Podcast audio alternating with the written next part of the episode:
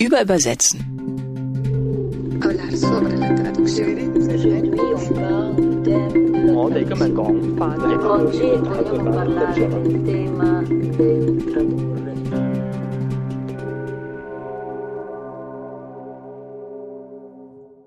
Herzlich willkommen zur ersten Folge von Über Übersetzen.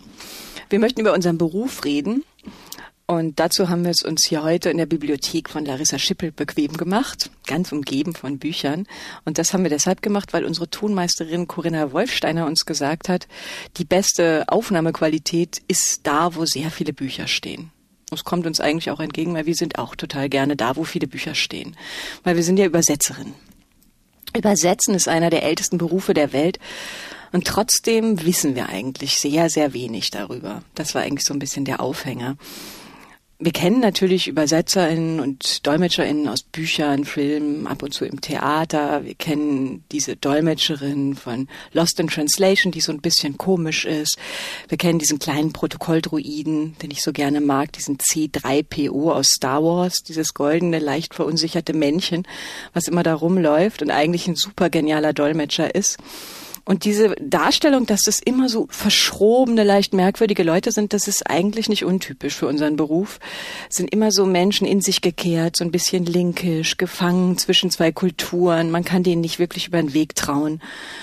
Und daher haben wir uns gedacht, es ist wohl mal Zeit zu reden. Weil was weiß man schon über den Beruf, außer dass literarisches Übersetzen ganz schlecht bezahlt ist, wir ständig und immer arbeiten und trotzdem unseren Beruf über alles lieben. Und warum wissen wir eigentlich so wenig darüber?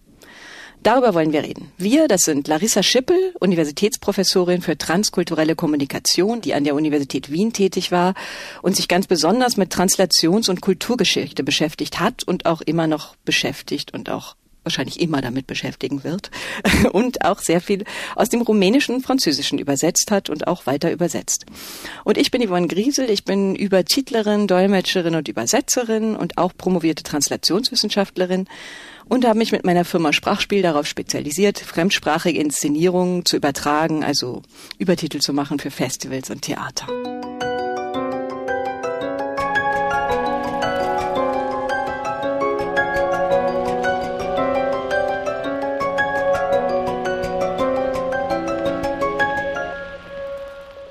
Und jetzt sitzen wir hier zu unserer ersten Podcast-Folge und wollen also über Übersetzen reden. Wie sind wir eigentlich darauf gekommen? Wahrscheinlich hat es bei mir damit angefangen, dass ich im April 2020 die Übertitel von Decamerone von Kirill Serebrennikov im Deutschen Theater gemacht habe, ziemlich im Stress war. Und er war auch noch im Hausarrest in Moskau. Und ich wusste, wir mussten weiterfahren am nächsten Tag nach Hamburg ans Thalia Theater und weiter Übertitel machen. Ich wusste, dass ich vier Nächte nicht schlafen würde und die ganze Zeit arbeiten. Also relativ normaler Arbeitsalltag für mich als Theaterübertitlerin. Und dann kam die Durchsage ans Bühnenpersonal, dass die morgige Vorstellung wegen Corona ausfällt und überhaupt nicht klar ist, wie es weitergeht und alles andere kennen wir ja, wie es weitergeht. Naja, und dann sitzt man plötzlich zu Hause. Serebrennikov hat aus seinem erzwungenen Hausarrest Ratschläge gegeben, wie man mit so einer Zwangspause umgehen kann. Und er hat aufgeschrieben, hat so zehn Punkte aufgeschrieben und einer davon war, man soll die Isolation als Geschenk des Schicksals nehmen, man soll sein Chaos überdenken, man soll sehr dicke Bücher lesen, die im Regal stehen, man soll seine Memoiren schreiben und alles tun, was man eigentlich schon immer mal tun wollte. Naja, und dann habe ich mir gedacht, fürs Memoiren schreiben ist zu früh aber übers Übersetzen reden, das wollte ich eigentlich schon immer mal. Und so eine kleine Brücke schlagen zwischen Übersetzungswissenschaft und praktischem Übersetzen. Weil ich arbeite jetzt zwar seit zehn Jahren praktisch, aber ich liebe es, über Translationswissenschaft zu reden. Und besonders liebe ich es, mit Larissa Schippel darüber zu reden und besonders liebe ich es, ihr zuzuhören. Denn diese ganzen Bücher, die hier um uns rumstehen an diesen Wänden, die hat sie nämlich wirklich alle gelesen. Nein, nein, nein, nein. nein. Fast. Und dann kam die Projektförderung vom Übersetzerfonds im Rahmen von Neustadt Kultur, die für Projekte waren, die das Übersetzen von Literatur und das Wirken von ÜbersetzerInnen in den Mittelpunkt stellen wollte. Und das war dann unser Glück. Und noch mehr Glück war dann, dass so wunderbare Leute wie Dorothea Lautenschläger vom Ruhr-Kollektiv plötzlich Zeit hatte, die Produktionsleitung zu übernehmen wegen Corona. Und Corinna Wolfsteiner, die Tonmeisterin der Ruhrfestspiele, hatte auch mehr Zeit, als sie wollte und konnte für uns da sein. Und Simon Ho, ein wunderbarer Komponist aus Brüssel, hatte Zeit, den Jingle zu komponieren. Und das war dann wohl das, was Serebrennikov meinte mit, man solle das Wort Isolation einfach durch das Wort Neustart ersetzen. Und das haben wir dann gemacht. Und so ein Podcast widerspricht ja vom Wesen eigentlich vielen ÜbersetzerInnen. Denn wir sind ja eher zurückgezogen, leicht vom Bücherstaub überzogen, so etwas unscheinbare Dienerinnen. Naja, für dich trifft es jetzt nicht so ganz, Larissa. Aber für dich wohl. Schon. ja, dann fangen wir mal an. Ich finde ja das Stichwort Dekamerone ungeheuer passend. Man könnte ja fast bei Serebrennikov Ahnung unterstellen. Ja. Zu dem Zeitpunkt Dekamerone in, in Berlin zu inszenieren, ist also es nimmt einem ein bisschen den Atem, ne? Ja, eine bessere Inszenierung hätte es nicht gegeben für den Moment. Ja, wenn sie denn noch zustande gekommen wäre. Na, ist sie noch. Wir haben sie noch zweimal gezeigt und dann. Ich hatte Karten für die dritte Aufführung mhm. und die haben sich dann in einen Gutschein verwandelt. Mhm. Aber die Kamerone ist ja auch translatorisch ungeheuer interessant, nicht? Jenseits der Bezüge zu unserer jetzigen Situation. Die Geschichte ist ja sicherlich bekannt. Also zehn Personen, die von der Pest Epidemie von 1358 in Florenz sich zurückziehen und nach Fiesole in einem Landhaus versammeln und anfangen, sich Geschichten zu erzählen. Zehn Tage lang, jeden Tag zehn Geschichten. Und Boccaccio schreibt das ja auf Italienisch, also in der Volkssprache.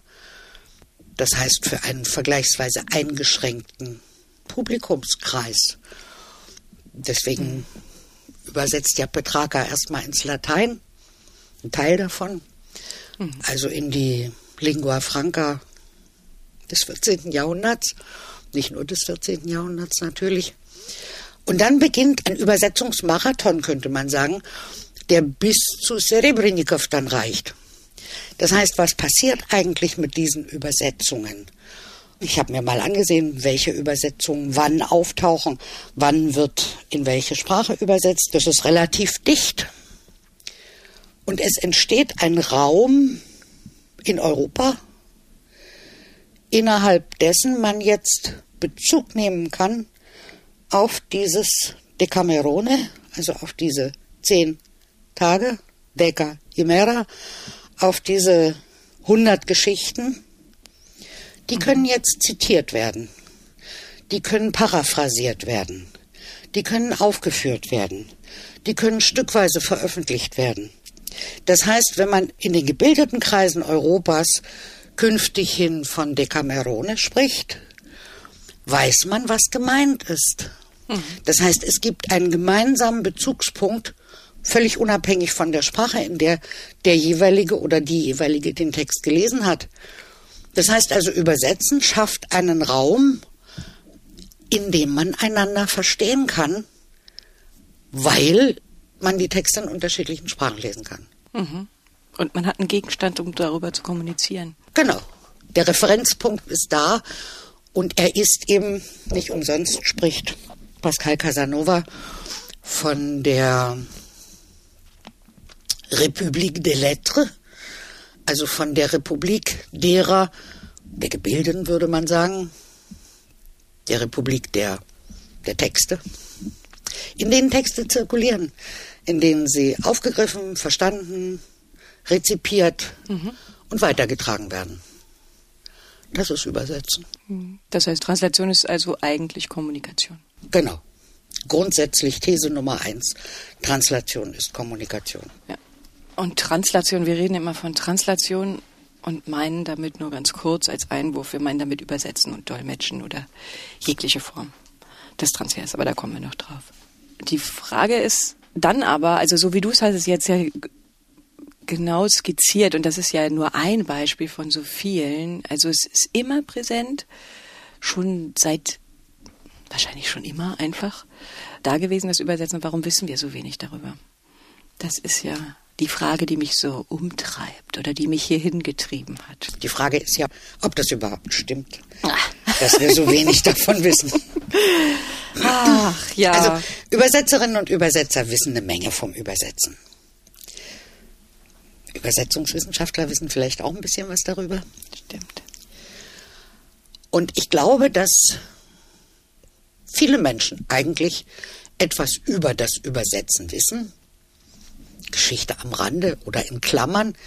Wenn ich in einem Nichtfachpublikum einen Vortrag halte über das, was wir übersetzungswissenschaftlich gerade so machen, gibt es garantiert Wortmeldungen, die darauf zielen, den Beweis zu erbringen, dass man selbst, also derjenige, der um das Wort gebeten hat, auch was vom Übersetzen versteht und damit schon immer mal was zu tun gehabt hat.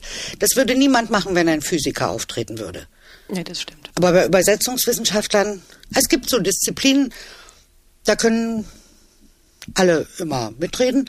Und vielleicht führt ja unser Podcast dazu, dass man an mancher Stelle auch kompetenter mitreden kann. Ja, Spricht ja. ja gar nichts dagegen, Nee, sollen ja alle mitreden, genau. wenn man ein bisschen mehr davon Ja. versteht. Gut, jetzt sollen sie erstmal zuhören, aber dann. Also Ja. ich glaube, das sind gar nicht so wenige. Aber es gibt natürlich auch dieses Phänomen, dass uns Übersetzungen begegnen, ohne dass wir sie als Übersetzung wahrnehmen. Oder ohne dass das überhaupt eine Rolle spielt.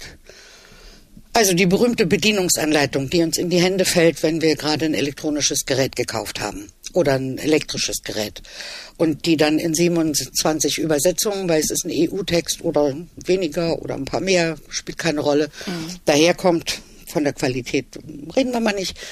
Man weiß manchmal nicht, ob da ein Mensch dabei war oder nicht. Ja. Obwohl, dann fällt es einem auf, ne? Dann fällt es einem doch auf, dass man eine Übersetzung in der Hand hat. Genau. Dann fällt sie auf. Ja. Im Normalfall ist sie also selbstverständlich. Und ich glaube zum Beispiel, dass viele Leute Bücher lesen, ohne sich darüber Rechenschaft abzulegen, ob das jetzt eine Übersetzung ist, die sie gerade lesen oder nicht. Ja. Es spielt keine Rolle.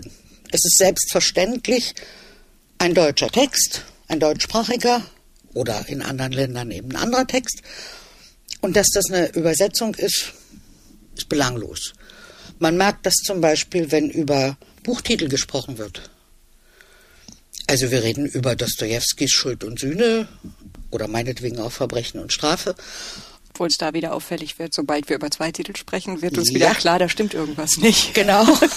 Stimmt, oder auch wenn man, wenn man eine kleine Kritik schreibt oder wenn jemand über ein Buch, weiß ich nicht, bei Instagram oder irgendwo schreibt, wird ja ganz oft einfach die Übersetzerin vergessen. Also es wird ja so geschrieben, als hätte man das Buch im Deutschen gelesen und vergisst sie dann einfach.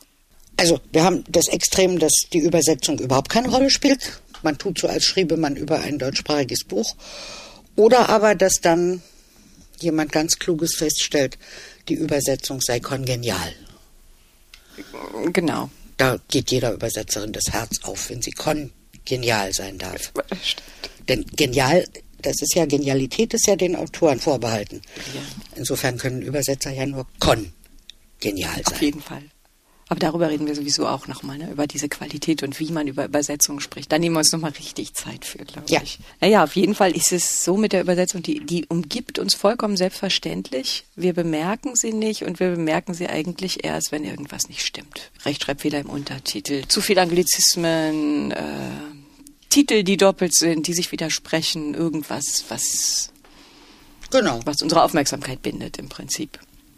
Aber das ist ja mit anderen Sachen auch so. Ne? Mein Ja. Kühlschrank interessiert mich ja auch nicht, solange er funktioniert. Aufmerksamkeit erweckt er erst, wenn er nicht funktioniert. Stimmt. Der Unterschied ist vielleicht beim Kühlschrank holst du dann einen Fachmann, der ihn repariert, obwohl heutzutage kaufst du ihn neu. Aber, aber sagen wir mal, würde man, und das ist, das ist ein bisschen das, was bei der Translation beim Dolmetschen Übersetzen nicht immer der Fall ist. Also, dass man, das ist vielleicht auch ein Grund, warum wir hier sprechen. Dass das ein bisschen klar wird. Aber wir sprechen ja nicht nur über das Übersetzen, sondern wir wollen ja auch den Rahmen breit spannen und über Translation insgesamt so ein bisschen Genau. sprechen. Ne? Und Translation ist dieser Überbegriff, den, der kommt ursprünglich aus der Leipziger Schule von Otto Kade 1968. Der hat sozusagen den aufgemacht, dass man sagt, der eine Teil ist Dolmetschen, der andere Teil ist Übersetzen und dann gibt es noch weitere, weitere Formen der Translation. Und immer mehr und immer differenzierter, wenn wir an Lokalisierung denken, also das Übersetzen von Software und Webseiten, wenn wir an auch bei der Was ist genau damit gemeint mit der Lokalisierung? also Der Begriff der Lokalisierung ist ein bisschen problematisch, weil er konnte nur entstehen auf der Grundlage eines falschen und eingeschränkten Verständnisses vom Übersetzen. Wenn diejenigen, die sich mit dem Übersetzen von Software beschäftigen, gewusst hätten, was Übersetzen eigentlich bedeutet, hätte es dieses Begriffs nicht bedurft. Mhm. Es ist ein Begriff, wo wir Übersetzer eigentlich den Kampf verloren haben. Lokalisieren ist nichts anderes als gut verstandenes, wohlverstandenes Übersetzen. Aber da er von Informatikern geprägt worden ist, haben die einen eigenen Begriff gewählt. Mhm. Deswegen ist es auch besser bezahlt. Das ist von dieses Informatikern genau. gemacht wird. Ja, das ist, das ist genau dieses, dass man halt so oft von diesem nur Übersetzen spricht, dass man sagt, ja gut, das ist jetzt nicht nur Übersetzen, sondern das ist schon Bearbeitung, das ist schon Lokalisierung, das ist schon etwas mehr als Übersetzen, was so extrem ärgerlich ist, weil all das ist Übersetzen. Vielleicht sollten wir kurz mal unsere Definition auf den Tisch legen, was wir eigentlich darunter verstehen, oder? Ja, also ich würde eben aber da sind wir uns sicher sofort einig, weil die Hochachtung vor Erich Brunsch, die teilen wir.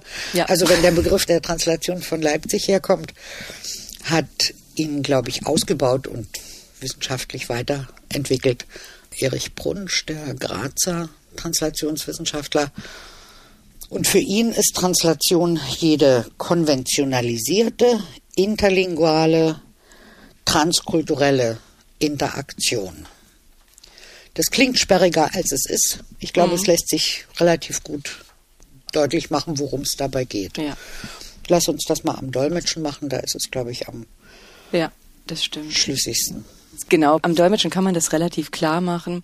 Das heißt, erstmal geht er davon aus, dass jeder Transfer von einer Ausgangssprache in eine Zielsprache übersetzen ist. Das ist der interlinguale Transfer. Das heißt, ich dolmetsche vom, vom Deutschen ins Englische oder ich dolmetsche von der deutschen Gebärdensprache in die deutsche Lautsprache. Also jeder interlinguale Transfer ist Übersetzung. Das Problem ist, da sind einige Bereiche, die so ein bisschen rausfallen. Also in meinen Bereichen ist das so, dass ich zum Beispiel Audiodeskription im Theater, das ist dann sozusagen von der für Blinde beschriebene Inszenierung oder Filme auf Deutsch beschrieben in deutscher Lautsprache. Die würden für mich die ich mich auch immer nach Brunsch gerichtet habe, um so speziellere Bereiche klar zu machen, rausfallen. Auch leichte Sprache, also für geistig Behinderte, wenn man etwas in leichte Sprache überträgt oder auch auf Webseiten, würde eigentlich herausfallen, obwohl ich mir da nicht ganz sicher bin. Also da habe ich das nochmal überdacht, weil ich jetzt gerade ein Podium mache, wo ich auch geistig Behinderte auf dem Podium habe, für die ich eine Simultandolmetscherin in leichter Sprache engagieren muss. Also da könnte man nochmal drüber weiter nachdenken. Aber ich glaube, wir sollten vielleicht nicht unbedingt gleich von den problematischen ja.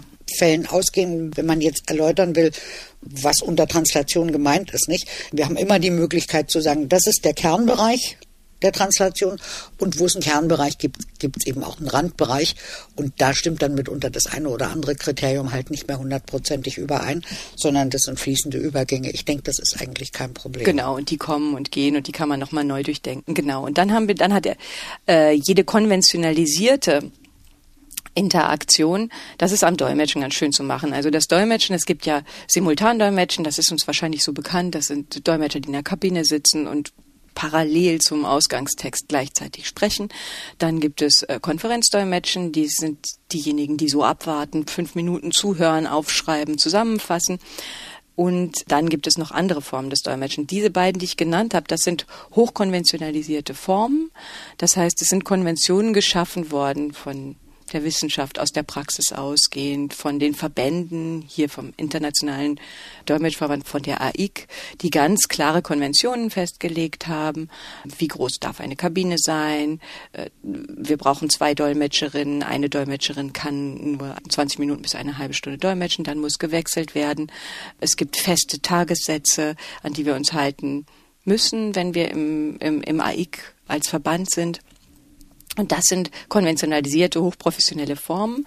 Und, und entschuldige, wenn ja? ich kurz unterbreche, die Konvention gilt eben nicht nur für, für die produzierende Seite, sondern auch in Bezug auf die Erwartung durch die Empfänger. Ne?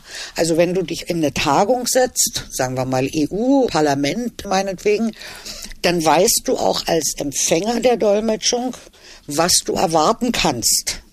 Also es ist sozusagen einerseits die, die Konvention umfasst sowohl den Produzenten als auch die Rezipientin in Bezug auf dieses konventionalisierte Dolmetschen. Ja, genau. Zum Beispiel das Konferenzdolmetschen. Stimmt. Oder wenn ich als Gerichtsdolmetscherin beeidigt werde, also ich bin beeidigt worden, da muss ich natürlich den Eid schwören darauf, dass ich vollständig und richtig dolmetsche vor Gericht und dann weiß sozusagen der Richter auch, wenn er mich ruft oder wenn er uns ruft als beeidigte Dolmetscherin, dann bekommt er das, was er braucht und nichts anderes. Und dann gibt es aber, genau, wenn man jetzt bei Gericht, da fängt es schon an im Prinzip, dann gibt es nämlich die niedrig konventionalisierten ähm, Form. Das ist dieses Behördendolmetschen, nannte man das früher, Community Interpreting.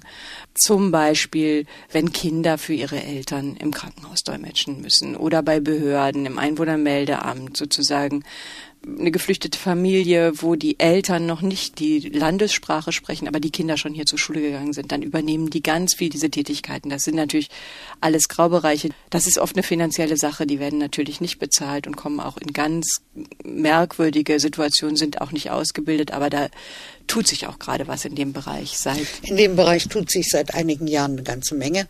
Also es gab so einen Skandal vor 12, 13, 14 Jahren ungefähr, da ging in, in Wien durch die Presse ein Fall, wo es an die Öffentlichkeit gelangt ist, diese Form der Benutzung von Menschen für Dolmetschen, wofür sie gar nicht geeignet sind, was sie gar nicht können und wo sie auch die Situation mitunter überfordert, gerade wenn man an schwerkranke ja, Menschen denkt, nicht? Die Überschrift in der Zeitung hieß, bei uns dolmetscht immer die Putzfrau. Sehr schön. Und es bezog sich auf ein Krankenhaus, wo also durch eine Dolmetschung durch eine nicht qualifizierte Person die Gefahr bestand, dass jemand wirklich zu Schaden kommt. Und ansonsten haben wir uns auch als Berufsgruppe der Übersetzungswissenschaftlerinnen sehr, Dolmetschwissenschaftlerinnen, sehr intensiv darum bemüht, hier klare Bedingungen zu schaffen und die Bedingungen vor allem zu verbessern. Und das heißt natürlich auch dafür zu sorgen, dass das Tätigkeiten sind, die angemessen honoriert werden. Weil man kann ja nicht erwarten, dass das von professionellen Dolmetschern gemacht wird, wenn man nicht bereit ist, dafür auch Geld ja. in die Hand zu nehmen.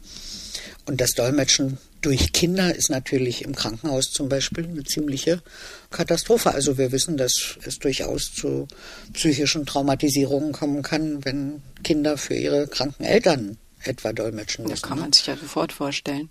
Aber es passieren ja trotzdem immer noch, das ist halt dann, klar, es ist eine finanzielle Sache. Es passieren immer noch Sachen, wie letztens hatte ich einen Rippenbruch, stand in Dortmund irgendwo im Krankenhaus mit einer gebrochenen Rippe und neben mir war eine bedauernswerte russische ältere Dame im Rollstuhl und weinte schrecklich und niemand war da. Und dann habe ich den Arzt gefragt, kann ich vielleicht helfen und dolmetschen? Und alle guckten mich an, ja, äh, was ist doch eigentlich nicht nötig? Ich sage, ich glaube schon. Steht ja nicht. Also wir haben es auch in, in, in der SUTI, in der internationalen Organisation unserer Institute, in der UNO thematisiert unter dem Aspekt der Menschenrechte. Es ist eine ja. Menschenrechtsverletzung, wenn dort keine angemessene Kommunikation ermöglicht wird, nicht? Und die kann eben nur durch einen ausgebildeten Dolmetscher, eine ausgebildete Dolmetscherin sachgemäß und adäquat gewährleistet werden. Ja. Und das ist jetzt in Gang gekommen, aber es ist ein langer Gang. Ja. Aber immerhin ist es in Gang gekommen. Es ist Interaktion, das heißt, wie alle Kommunikation ist es Handeln. Genau. Das heißt, es sind keine passiven Zustände, sondern es ist aktives Handeln und zwar auf Seiten aller Beteiligten. Das heißt, wir haben von zwei Seiten haben wir die handelnden Personen, die Kommunizierenden von der Ausgangssprache in die Zielsprache und wir haben die handelnde Dritte dazwischen, also die dritte Person, die sozusagen die Kommunikation gewährleistet und auch als handelnde Person wahrgenommen werden. Also im Dolmetschen nehmen wir sie wahr als handelnde Person, da ist einfach. Wenn wir sie sehen als in der Konferenz oder beim, beim Behördendolmetschen, sehen wir sie. In der Kabine ist sie schon ein bisschen unsichtbar, da wird es schon schwieriger. In den Büchern ist sie auch vorhanden, allerdings im Text. Und also meine Erfahrung ist, je weniger sichtbar die Translatorin, der Translator sind als handelnde Personen, desto schwieriger wird es eigentlich in der Wahrnehmung von außen. Das ist ja auch normal. Ja. Das Selbstverständliche nimmt man nicht wahr. Dann muss man einen kleinen Aufwand treiben, um es wahrzunehmen. Das heißt also, da muss ein gewisses Interesse da ja. Und das ist ja das, was wir hier wecken wollen. Ne? Genau, das aber das ist genau. Das ist ja, wenn ich, wenn ich meine Übertitel mache im Theater, dann bin ich irgendwo in irgendeiner Loge, niemand sieht mich. Und wenn wir dann auf eine Gastspielreise gehen und am Flughafen stehe ich, dann ist mir schon ganz oft passiert, dass die Leute sagen, ach, du fährst auch mit. Wo man so denkt, ja, äh, was ja, glaubt über, ihr denn? Die Übertitel schieben sich nicht von alleine. Genau. Also das sind so ganz klare Sachen. Genau. Und dann haben wir noch den interessantesten Aspekt. Das ist die transkulturelle den überlasse ich dir. Deine Professur heißt so. ja, transkulturell ist ein Begriff, der relativ neu ist. Wenn man den mal googelt, ist das so transkulturelle Pflege, transkulturelle Kommunikation im Unternehmen und solche Dinge. Und er wird wissenschaftlich meistens auf Wolfgang Welsch zurückgeführt, der Begriff. Ich bin Caroline Noack von der Uni Bonn sehr dankbar, dass sie mich aufmerksam gemacht hat auf Fernando Ortiz, der schon in den 40er Jahren von der Transkulturalität gesprochen hat, und zwar im Zusammenhang mit den, also ein kubanischer Kulturwissenschaftler könnte man sagen, im Zusammenhang mit Tabak und Zucker, den beiden zentralen Produkten Kubas, die er quasi verfolgt auf ihrem Weg durch und um die Welt und nachvollziehen möchte, wie sie sich verändern und wie die Art und Weise des Genusses von Tabak und Zucker und sich unterscheidet von einer Region zur anderen und was das wiederum für die Qualität und für die Veränderung der Produkte bedeutet. Also sehr mhm. spannend. Das heißt also so ein Blick einmal rund um die Welt könnte man sagen. Und das steckt natürlich in diesem Transkulturalitätsbegriff auch drin. Gehen wir nochmal zurück zum Decamerone. Ist ja. ja so schön. Nicht, wenn man sich jetzt ansieht, also das ist meine Perspektive als wenn man so will, als Forschungsperspektive. Was passiert mit einem Text, der übersetzt wird in verschiedene Sprachen und der dann in verschiedenen Sprachen wiederum zirkuliert? Und dann stellt man fest, also wir haben ja immer die Vorstellung, dass das ein Text ist so in der Mitte und von dem gehen dann praktisch strahlenförmig die Übersetzungen aus und bilden so einen Kreis um den Ursprungstext herum. Mhm. Aber so ist es ja gar nicht. Ich habe vorhin gesagt, nicht Petrarca übersetzt einen Teil des Decamerone ins Lateinische. Dann wird weiter übersetzt, teilweise aus dem Italienischen, teilweise aber eben gerade aus dem Lateinischen, nicht? Und das finden wir häufig, dass die Übersetzung nicht so wie das Original ist die Sonne in der Mitte und drumherum kreisen irgendwelche Sterne wie die Übersetzung, sondern die Wege sind sehr unterschiedlich. Und das zu verfolgen und dann sozusagen nach Möglichkeit, was nicht immer gelingt und was natürlich mitunter auch sehr schwierig zu erfassen ist, die Übersetzungen zu betrachten, die es insgesamt von einem Text gibt und die sich untereinander wiederum befruchten weil der Übersetzer, der womöglich ins Französische übersetzt, jetzt konstruiere ich einfach mal, ja. mal geguckt hat, was hat denn eigentlich der Übersetzer gemacht, der ins Englische übersetzt hat. Und das ist ja eine tolle Idee. Ah, das könnte ich ja so auch machen. Und wenn dann der Text aus dem Französischen ins Russische übersetzt wird, was häufig passiert, weil die Russen häufig aus dem Französischen übersetzt haben, dann laufen auf diese Art und Weise verschiedene Interpretationen sozusagen des Textes oder der Texte durch die Welt. Und das ist kein bilaterales Import-Export-Geschäft, wie das in den Philologien mitunter betrachtet wird. Ne? Ja, so eine Fläche, so eine, so eine verwobene Raum. miteinander, ein Raum. Ich genau. rede vom Raum, mhm. genau. Es entsteht ein, der Übersetzungsraum eines Ausgangstextes, wenn man so will. Wir haben das mal in Wien ausprobiert mit Texten von Gregor von Rizzori und haben dazu Übersetzer aus verschiedenen Ländern eingeladen, die Rizzori-Texte in ihre Sprachen übersetzt haben. Und es war hochinteressant, was diese Übersetzer über ihre Übersetzung ein und desselben Textes in ihre Sprachen gesagt haben. Zum Schluss haben sie festgestellt, warum haben wir uns nicht vorher schon mal getroffen? Ich habe so profitiert von deiner Erzählung ja. über deine Übersetzung. Also ich glaube, diese Raumvorstellung ist ganz wichtig Ja für klar, alles, ich meine schon bei diesem, bei diesem Stück, was ich übersetze, das Decamerone habe ich ja übersetzt dann ins Deutsche. Das habe ich natürlich nicht nur aus dem Russischen geholt, aber Serebrennikov selber hat natürlich mit Decamerone gearbeitet, hat dann den Text wieder genommen, der dann auch noch ins Englische übersetzt wurde für die Übertitel. Dann konnte er wieder den Text lesen. Dann hat seine Dramaturgin mit mir gesprochen. Also da sieht man, was da für Bezüge sind, die da zusammenlaufen. Genau. Ich sag dazu immer Gewusel. Also Ist der Raum rund? Weil du zeigst die ganze Zeit eine Kugel. Das sehen die Leute ja nicht. Ist er rund oder ist er eher so ausge... Wie siehst du ihn? Ist das eher so ein... ich glaube, das ist von Text zu Text unterschiedlich. Ah, Jeder Text schafft sich seinen Raum, in dem er rezipiert wird. schön. Und daran sind die Übersetzerinnen eben an prominenter Stelle beteiligt. Mhm, schön. Und die Grundlage dafür, das ist, glaube ich, nochmal ganz wichtig mh, hervorzuheben. Die Übersetzerin übersetzt ihre Interpretation des Ausgangstextes. Also die, die Stellung der Übersetzerin, du hast das vorhin so kurz erwähnt, als Dritte zwischen Ausgangstext Autor und Zieltext Leser steht ja eine Figur, die sowohl Leserin als auch Schreiberin ist. Also als Leserin interpretiert sie den Ausgangstext und verfasst einen neuen Text in der anderen Sprache, die dann ein Leser, Zieltextleser wahrnehmen kann, rezipieren kann. Und wiederum für sich interpretiert, je nach seinem Erfahrungshorizont. Genau. Das heißt aber auch, dass die Übersetzerin das übersetzt, was sie aus dem Ausgangstext interpretiert. Rudi Keller, der Semiotiker, sagt dazu, interpretieren ist die primäre Tätigkeit, zu der der Mensch imstande ist. Darauf basiert seine Kommunikationsfähigkeit. Primär ist die Interpretationsfähigkeit. Und das heißt, der Zieltextleser, also der Leser unserer Übersetzung, liest die Interpretation des Übersetzers, der Übersetzerin. Und muss uns vertrauen.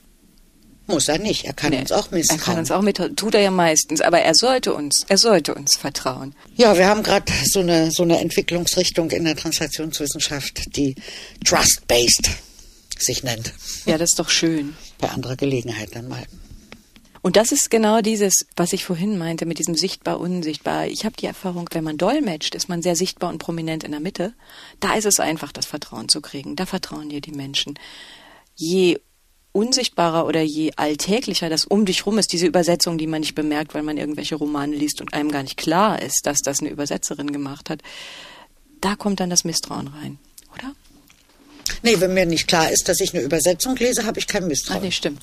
Ich glaube, dass das Misstrauen wirklich aus dieser Interpretationssituation kommt. Das heißt, ich weiß, dass es dazu einen Ausgangstext gibt. Und ich weiß aber nicht, ob dieser Übersetzer mir das gibt, was in dem Ausgangstext drin ist.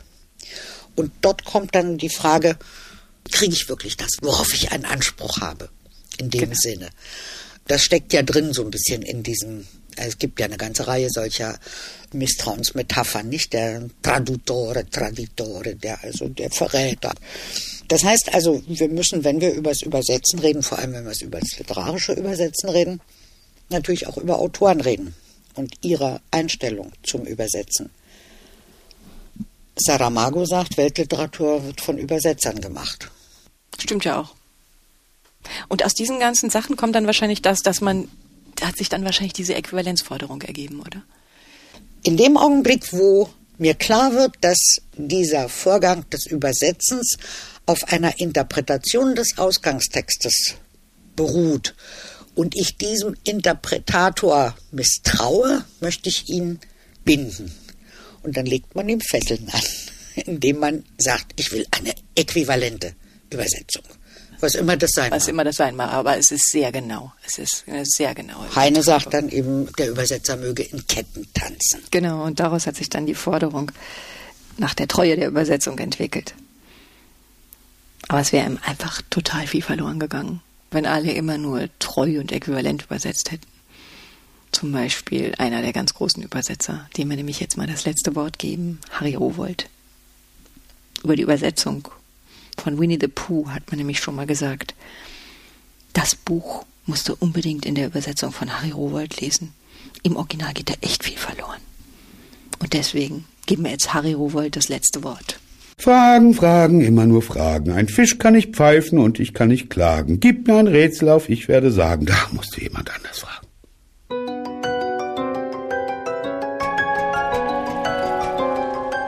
Das waren Larissa Schippel und Yvonne Griesel im Gespräch über Übersetzen. Vielen Dank fürs Zuhören. Wir hoffen, es hat Spaß gemacht. Auf unserer Website www.überübersetzen.de verlinken wir alle Informationen und Literaturhinweise zu dieser Folge. Und in der nächsten Folge treffe ich mich mit Irina Bonders, einer Theaterdolmetscherin, und wir werden über Theater, Dolmetschen, Übersetzen und Kunst sprechen wahrscheinlich. Und wenn Sie mögen, abonnieren Sie doch über Übersetzen überall, wo es Podcasts gibt. Empfehlen Sie uns weiter, diskutiert mit uns auf Facebook oder schreiben Sie uns einfach eine E-Mail an podcast.sprachspiel.org. Wir freuen uns eigentlich über jedes Feedback. Der Podcast über Übersetzen wird vom Deutschen Übersetzerfonds ermöglicht, vom Internationalen Theaterinstitut Drama Panorama und den Münchner Kammerspielen unterstützt. Die technische Leitung hat Corinna Wolfsteiner, die Produktionsleitung Dorothea Lautenschläger, die Titelmusik ist von Simon Ho, das Cover und die Website von Ribana Schmidt. Wij willen vertalen. Wij willen tolken. Punt realiseren. И, por supuesto, hablar de la traducción. Переводить, переводчица, переводчик, переводчики. Parlare Обсуждаем наши. Переводить. Ты переводчица?